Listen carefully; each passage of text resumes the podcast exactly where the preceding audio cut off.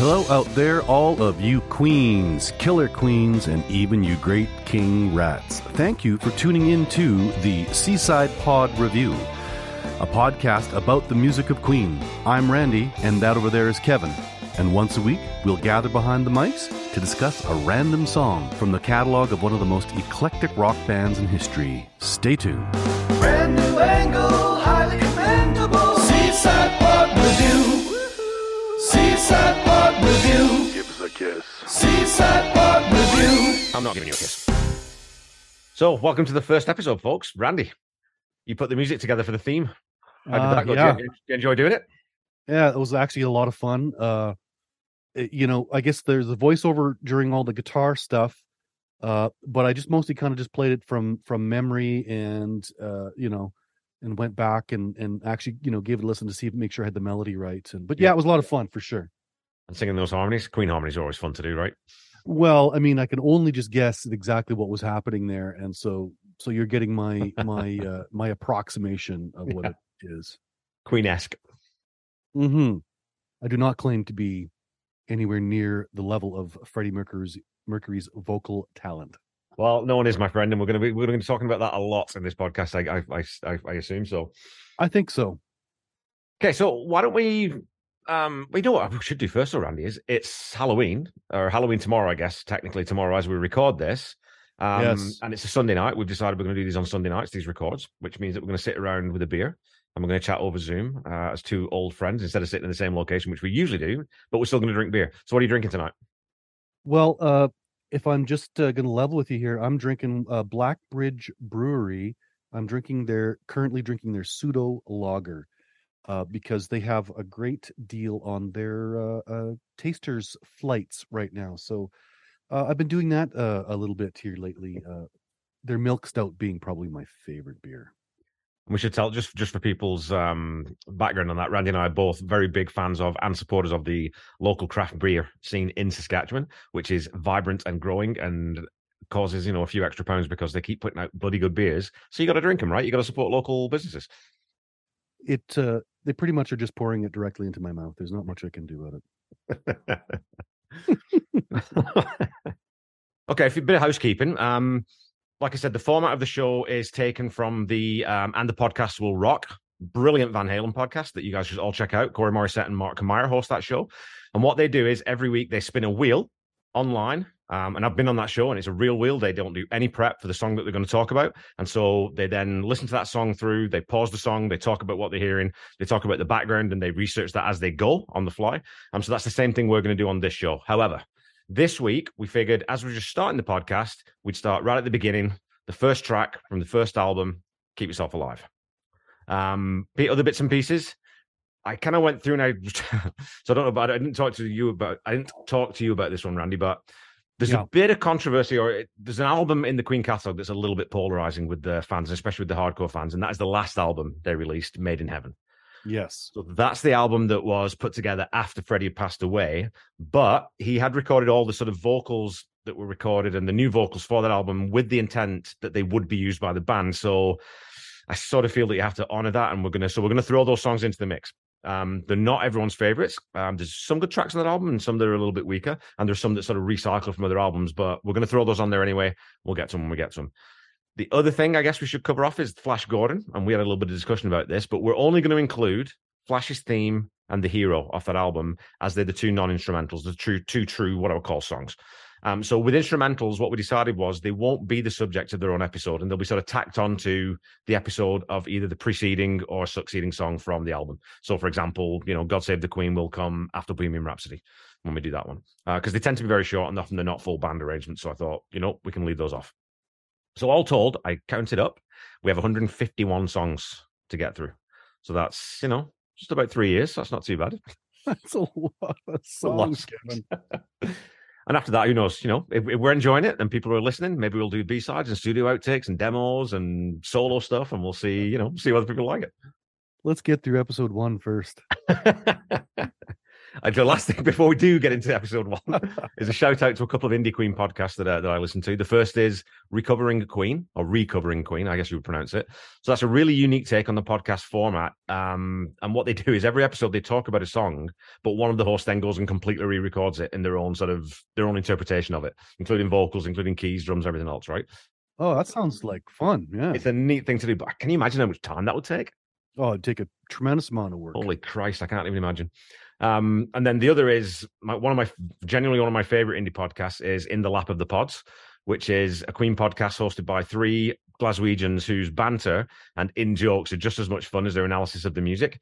And I've listened to all the album episodes that they've done, and I'm working my way through all the other stuff because they've got about, I think they've got about three, two, two, three years worth of stuff now.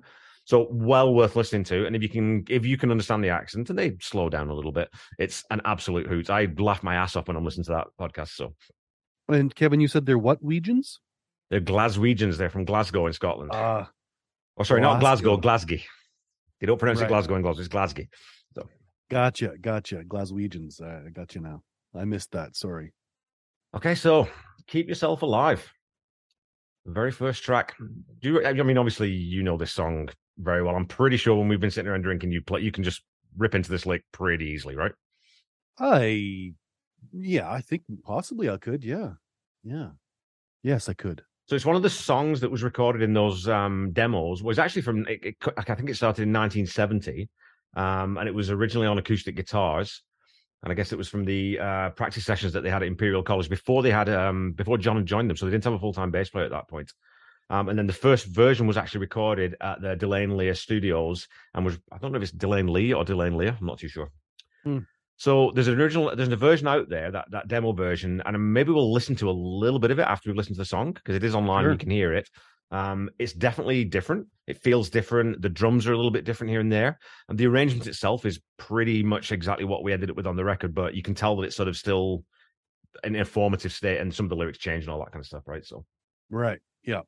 it's pretty regularly played. Like I remember, you know, being a kid and watching sort of the old Grey Whistle Test and some of those shows where that's a song that I'd heard Queen play live before I really sort of, you know, Live Killers came out. Yeah. Um, and it was released as a single, of course, um, on July 6th, I believe. Uh, the album came out on July 13th, 1973, three days after I was born. So there you go. That charts my little history with Queen. Um, and the single didn't chart, and then they re-released it in '75, and that didn't chart either, which is weird because I think it's a fucking brilliant song. Wow. Yeah. And we should say too that you know there will be some language in this podcast. So if you're a little bit squeamish about the F word, maybe even the C word cropping up now and again, you know, we'll try we'll try and give you a warning when the when we're when we're effing and jeffing. So, Uh, well, should we get into it? Should we should we listen to some Keep Yourself Alive, Randy? I think we should. Uh, I think we should jump right in and give it a listen. All right, here we go. The first song from Queen on Queen One.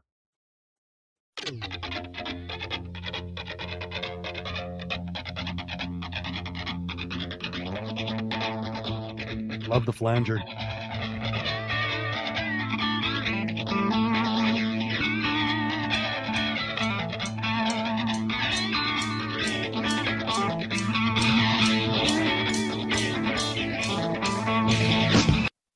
Great intro, hey? it really is an iconic Queen intro. That one. Well, it's a brilliant intro, and you know the first thing that's kind of coming to my mind is, uh, you know, nowadays they would never wait that long before having a vocal come in. But you know, it was a different time, and people liked you know guitars, uh, you know, and I still do. And yes, the, the flanger on that is so cool. It sounds so great, and the riff is so cool. And this, well, it's got to be at least two or three different guitar parts he's playing, or certainly overdubbed. Mm, I think? think that's just. I think that's just one. Yeah, Hmm. I would say that's just one. Yeah, okay. at this point, anyhow. Okay, so again, it sort of sets the mood a little bit because it feels like that thing if you think, I'm not quite sure exactly where this is going to go yet. You don't know whether it's going to be super fast rock. You don't know whether it's going to be quite an atmospheric thing. So, Yeah, absolutely.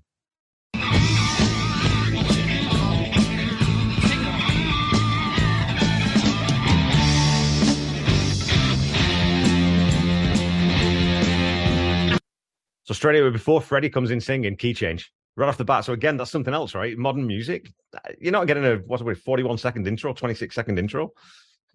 No, no, no, you're not. No, you're not. What do you think of the drums? What do you think of Roger's drums on this one?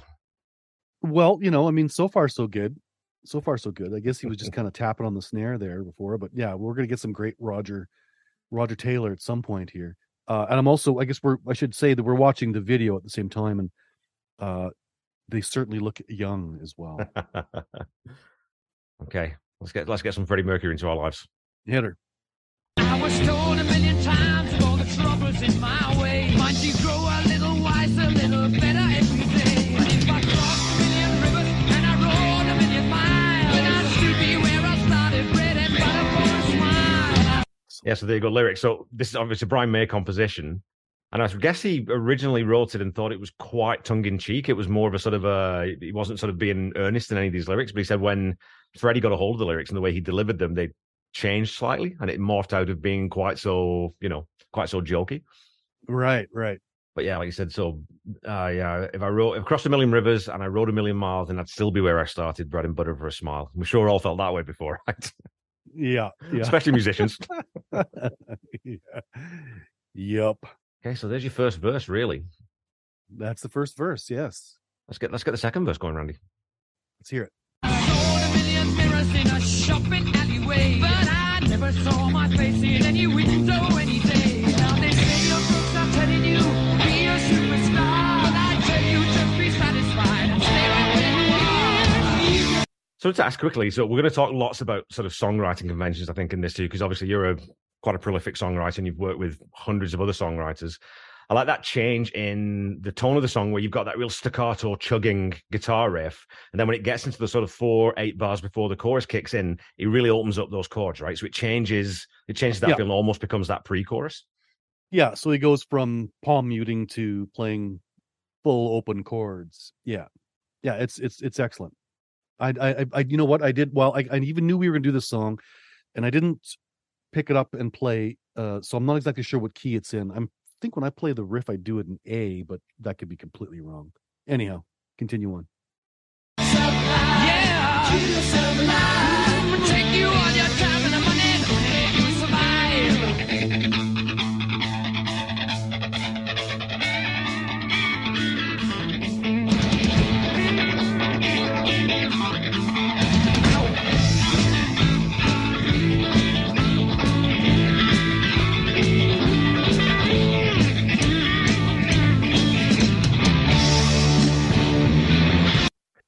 Was just gonna say, you know, I just love Brian May's playing so much because it's he's not really playing a lead there. I mean, it, it is and it isn't. You know what I mean? It's not like Yeah. he's going single notes and laying a face melter down for us.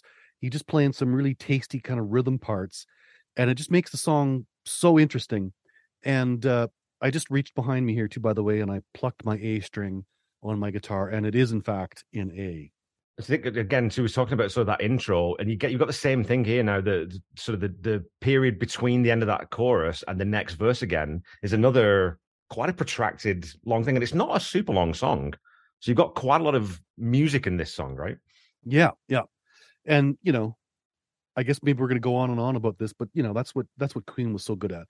Uh and I, you know, I don't mean to harp on on on Brian May's ability because he is, you know, he's so great. But just the way, like I said, the way he keeps the interest going, you know, there's no organs, there's no pianos, there's no horns, there's nothing. It's just a a, a three piece rock band with with a lead singer, and and he's, you know, and he's and he's laying it down, keeping it interesting, and you know, it's a great pop song, really, at the end of the day, right? Absolutely, yeah. And it was kind of identified in a lot of the early reviews as being the strongest song on the album, and one of the ones where people felt like, you know, this was the sort of the the one that was interesting. People said this was sort of the interesting song in it. I think it was in. Uh, let me look. vaguely Hendrixy lead riff. Someone from South Yorkshire said, the South Yorkshire Times.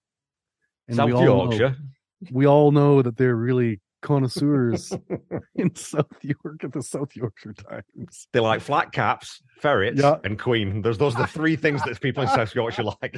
And tracksuits. Come on. tracksuits, yeah.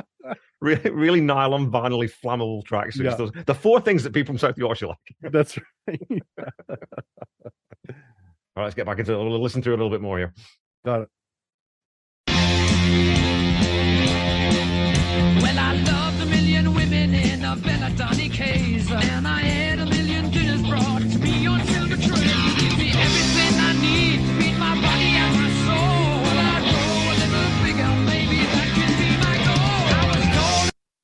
So I know we- we're stopping this song a lot, folks. Um, and I know probably sometimes you might just want to listen through. And one of the reasons is that we don't really want to fall foul of copyright law. So we're trying to stay on the right side of fair use. And this is commentary, and we haven't sort of cleared this with anyone from Queen. So hopefully they let us do it. Um, and hopefully they'll see it as what it is, a sort of an homage from two fans. But um, what a line that is, eh? We will we will find out soon enough. Listen to this for, for a line, eh? Well, I've loved a million women in a belladonic haze. And I ate a million dinners brought to me on silver trays. It's A bit grandiose, isn't it? it is. It is in fact. Well, it's funny because Freddie was always associated with those kinds of lyrics, like the big pomp, you know, the big pomp and ceremony and the, the big sort of theatrical stuff. But this is Brian May writing this. Yeah. Yeah. See, well, I didn't realize that uh I'm gonna learn lots, uh, I'm assuming. Uh I didn't know that Brian wrote lyrics at all, truthfully. Okay. Uh, You know, I guess, you know, it's sort of silly of me to think that he didn't, but uh but I just didn't think of it. Often, well, very often, it's you know, especially in a, in a collaborative band, it's the vocalist is often the that writes the lyrics, but of course, not always. I mean, yeah. Well, that's Queen had four, but four uh, uh, lyric writers, right? Or four songwriters generally, and um, Yeah. three singers, really, because you know Brian and Roger did take lead on some of those songs too. So, and we'll definitely get into Brian's lyric writing because some of it's great and some of it's not. Maybe you wouldn't describe it as great. Some of it's a little bit ropey here and there, but we'll get into that. This is not one of them. This is a great lyric. Roger Taylor could have been uh, the lead singer in his own band if if he'd so chose. I think. A million times of all the people in my way. How I have to keep on trying and get better every day. But if I crossed a million rivers and I rode a million miles,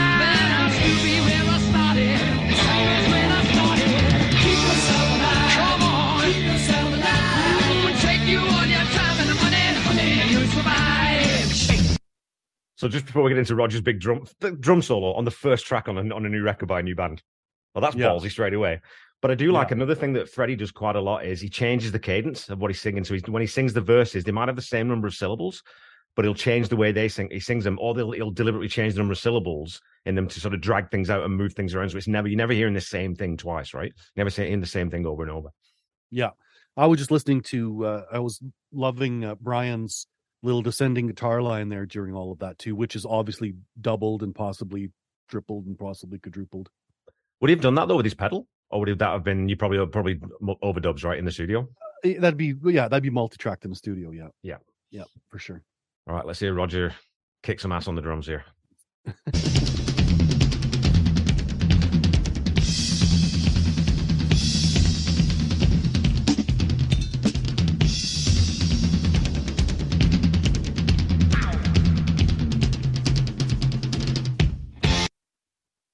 Fucking love that. I love it. And obviously, I'm a hobbyist drummer, so I'm gonna talk about the drums, man. Love how it's it's it's basically a straight backbeat to start. Like he's hitting, you know, he's, he's, a four on the floor, and then he puts in that little syncopated bit in the middle, and he, and he gets the cowbell. I think it's a cowbell or something. There's something in there, some little percussive thing, and it just changes the whole mood of it before he drops back into those toms. It's so fucking cool, man. I love that. I like it. I like it. It's pretty sweet, man. I was gonna say we're watching the video, so obviously you know equipment too much much better than ours. Those floor toms that he has look huge. They look like frigging oil drums. Are massive. Yeah, well, yeah, they do look big.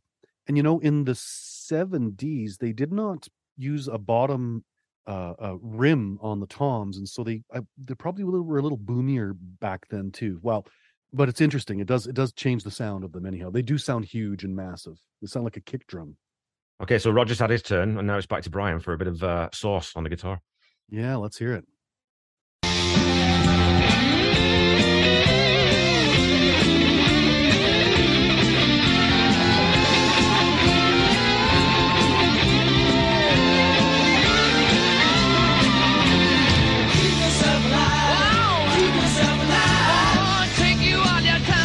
Now, you know, I, I haven't dug into any, any old footage of the day, but be interesting to see how he plays that solo live because obviously it's just layered to the, you know, the nth degree.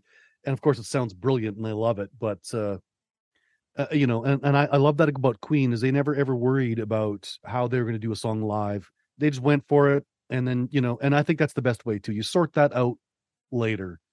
You sort out how you're going to play it live later in the studio. You use all the tricks of the studio and uh and you know well brian's the king of the the, the layered harmonized guitars Was there anything like that really kicking around at that time that you can think of? And I know that obviously, you know, you had great guitarists. You had Tony Iommi, you had, you know, Ritchie Blackmore, we had Jimmy Page, we had all those guys, but they weren't really doing that. They were doing either more blues Well- rocky stuff or it was I mean, just think of like the Allman Brothers with like Jessica and things like that. So you know, Yeah. there's been lots of harmonies, harmonized guitars. You know, guitars playing in harmony, but I, I I'm not sure if it was done quite the same way. Do you know what I mean? Yeah. By the same player and you know, and you're right. It you know, obviously with the Allman Brothers in that particular situation, it's definitely blues based, and it's not like Brian doesn't play blues based riffs because he does, but but he also always throws that that bit of little bit of classical, just a little, mm, or a little bit, you know, yeah, definitely. uh, which definitely. which makes it, uh, especially you know, as a kid listening to Queen growing up, that was like, ooh, wow, well, you know, what's that? What's happening there? I like that. And how much of that too is defined by, and we'll probably talk about this quite a lot again through the through the series, but that guitar that he built, obviously the, the Mhm. Red Special is completely unique. It doesn't sound Mhm. like any other guitar, and he plays, of course, with a sixpence, so that changes the attack on the strings. So even if you play the same notes, you're never going to quite get the same. Well, probably there's a million effects units that give you the Brian May preset now, but but again, to get that specific sound at that time, it must have been really sort of refreshing for guitarists to hear that at the time and think, "Whoa, how's he? How's he doing that? How's he getting that sound?" You know? Yeah, well, that that's definitely something that is unique to Brian. And yeah, like you say, he's playing with the he's playing with a coin, which uh, you know really is ridiculous. I, I don't know why the fuck he would ever do that. Uh, because it would just wear out your. I don't. Yeah, I can't see any benefit except that it would certainly be biting. You know, Yeah. it would certainly give you a biting, you know, tone on the strings. So you know, who am I to judge, right? He's Brian May, and I'm Randy Woods in Saskatchewan. Yeah, well, and I've heard, you know, I've heard him talk. I've heard him talk about that guitar and that and that. Tech. I think you sent me a video of him talking about playing with that sixpence, but he doesn't get into why he started playing with it. So you almost wonder whether it was sort of a didn't have a pick laying around and thought, well, fuck it, I'll just use this and see, and then and sort of thought, wait, hang on a minute, that sounds quite cool, Yeah, and maybe just maybe it got phased in rather than it being sort of an all at once deliberate thing. But it'd be kind of cool to, to hear more of the backstory on that. Eh?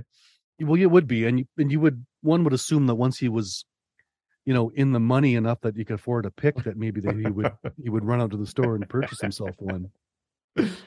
No, I need something thicker. No, no, thicker. Still thicker. No, it's not thick enough. Fuck it. I'll, I'll still. I'll just keep using this penny, this coin. Uh, All right, let's do a little, little bit more music here.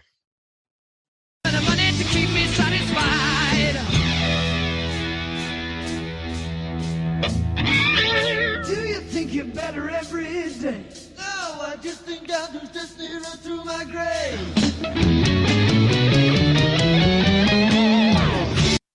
So that little interlude there with you know you got Roger and Brian singing, and it's really the timing's really weird. Like it's a really odd timing when they come in and they don't. It doesn't hit exactly where I, to me it doesn't anyway. To my ear, it always never. I can never quite come in at the right time for that second line. uh, well, can we go back and listen to it? I suppose we could, yeah.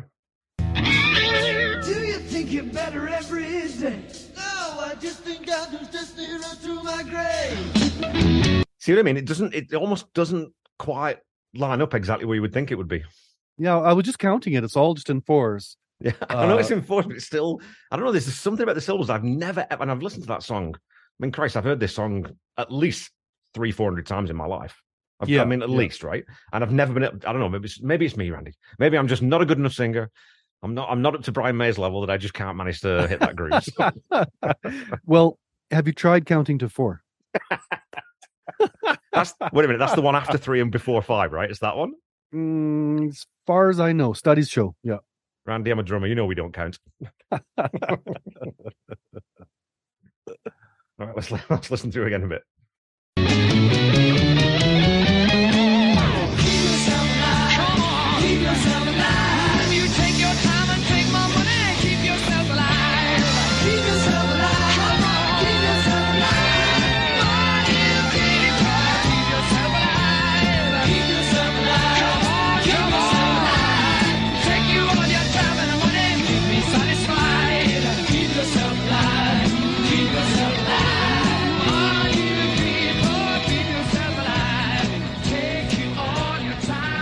Just listening to that uh that snare sound is deep, hey? Yeah, It's got to be a 70s thing. It's a it's a deep, deep sounding snare. Doesn't sound like there's a ton of reverb on it. I mean, it's totally the right thing, and and that's was the sound of the era. And I just kind of just kind of came at at me towards the end here after listening to it. It's like, wow, that's uh, that's a deep, deep snare. Well, Randy, bef- before we finish, finish up listening to this, I actually there is there are isolated drums for this online, so you can hear oh, you Oh, can hear sweet. these drums. So like, if we just kind of throw those on a little bit, and I'll try and find maybe I'll try and find the drum solo so you can really hear, like I said, the, the sort of the, the timbre of those toms, and we can hear you know that snare cracking. So let me see if I can find it.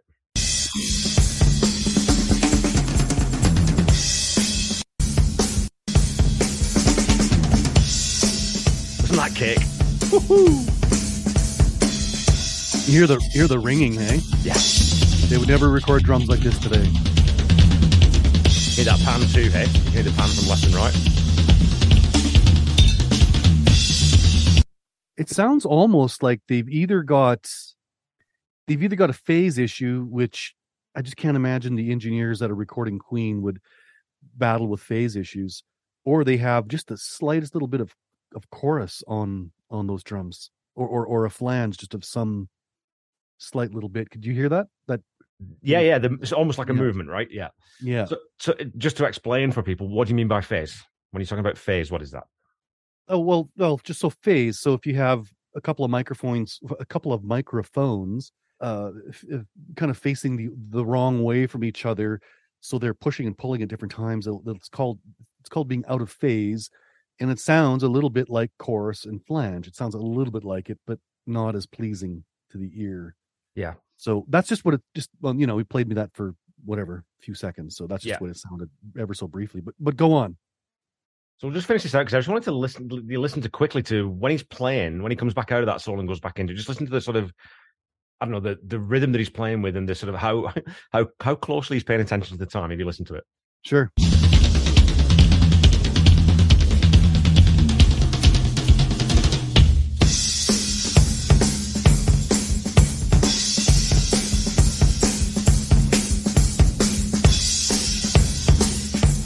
Pretty good meter, man. yeah. But it's funny because earlier, if you listen to that whole isolated track earlier on, he's definitely a little bit behind the beat, but it Oh, doesn't hurt, right? eh? So yeah, but it's super cool. I'd be I'd be interested to know the tech back then if they were playing to click tracks or if they were playing to just just live off the floor in the room. It, I'd I'd be interested to to to find out about the recording process in in that era.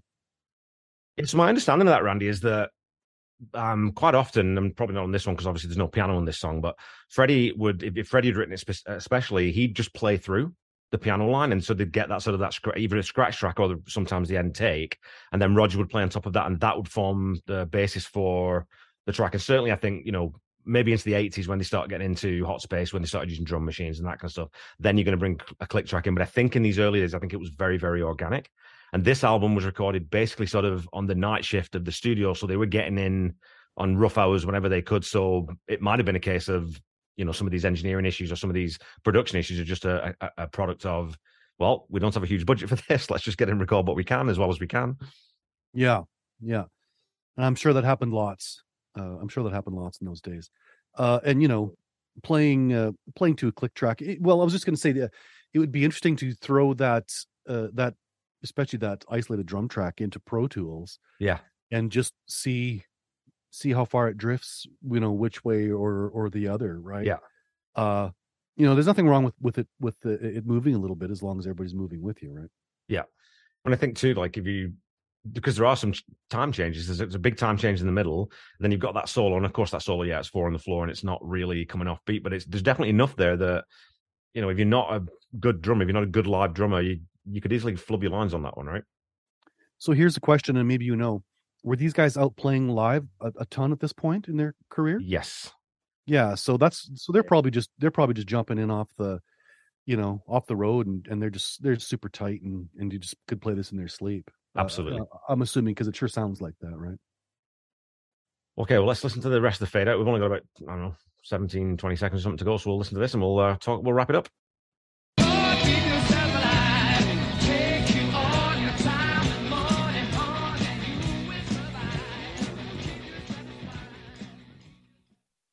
So there, that's Queen. Keep yourself alive.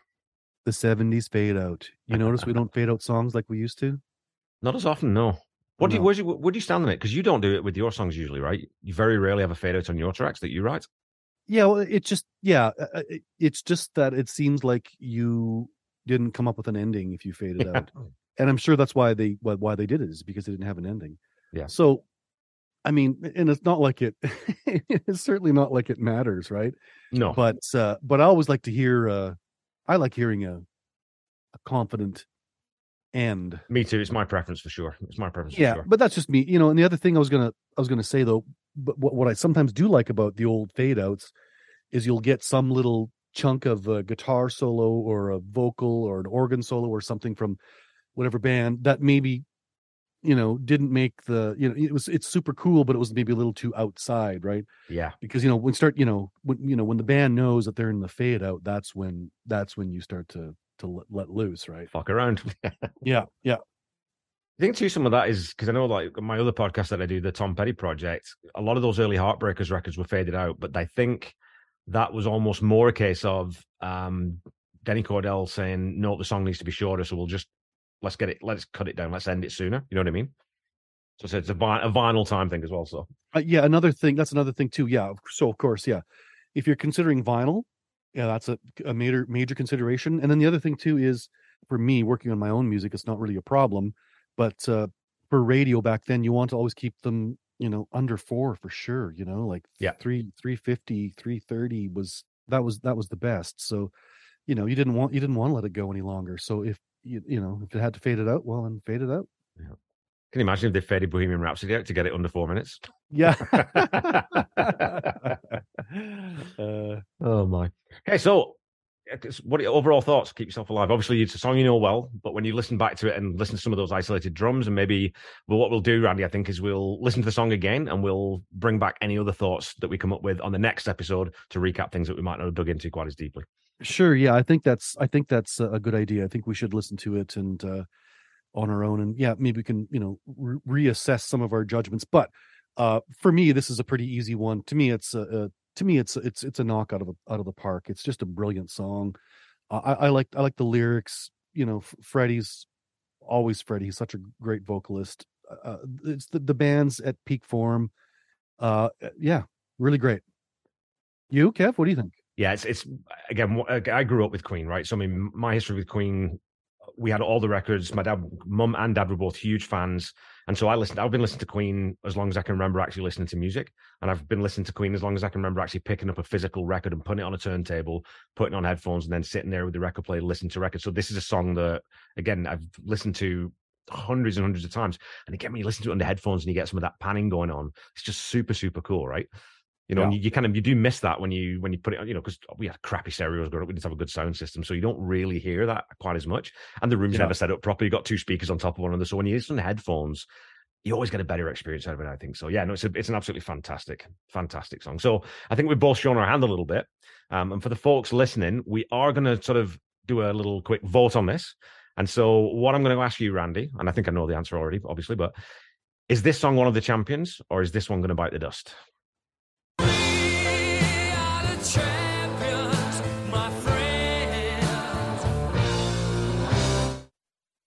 And what about you, Kev?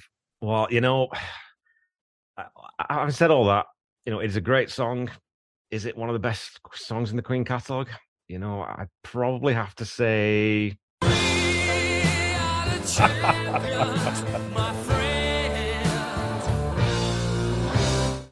And it's crazy that this didn't make greatest hits. Well, in a way, I mean, obviously it didn't.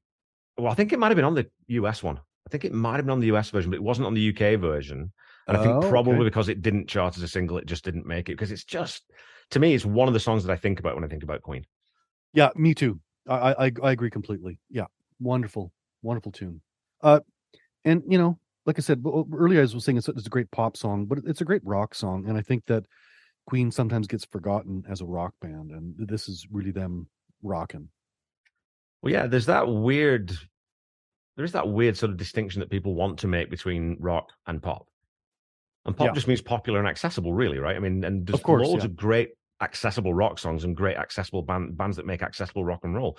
But there's also a lot of those bands still rock the shit out of things. And you know, when we get to things like Stone Cold Crazy and we get to some of those sort of tracks that Queen did, it's it's almost I mean, well, it is it's heavy metal, right? So no, they can Yeah. rock with the best of them for sure. And I think this one is it is one of those that rides that line really nicely. Yeah, yeah, agreed. Okay, well, we should wrap this one up, Mr. Woods. It's been a good time. You enjoyed it? I've enjoyed myself and I have uh, consumed beer, so that was uh, was also good. So if you're listening to this, um, please go check us out on Twitter at Queen Seaside or on Facebook at Seaside Pod Review. Um, you can also check out my other podcast, The Tom Petty Project. So that's at Tom Petty Project um, or at The Tom Petty Project on Twitter. I'm going to double check that at Tom Petty Project on Twitter and then at The Tom Petty Project on Facebook and Instagram. We are not on Instagram. Um, Randy, where can the folks find you if they want to check out any of your music and your personal thoughts about life, love, and religion? Well, uh, I uh, I speak on Sundays at uh, the Church of Go Fuck Yourself. And a mighty fine congregation it is too. uh, yeah, uh, randywoodsband.com is you can find all kinds of stuff out about the music that I write. Uh, yeah, and that's and that's about it. Awesome. Okay, well, thank you very much for um, tuning in, folks. I think what we'll do is we'll say goodnight and we will leave the last word to Mr. Freddie Mercury. Good night. Good night.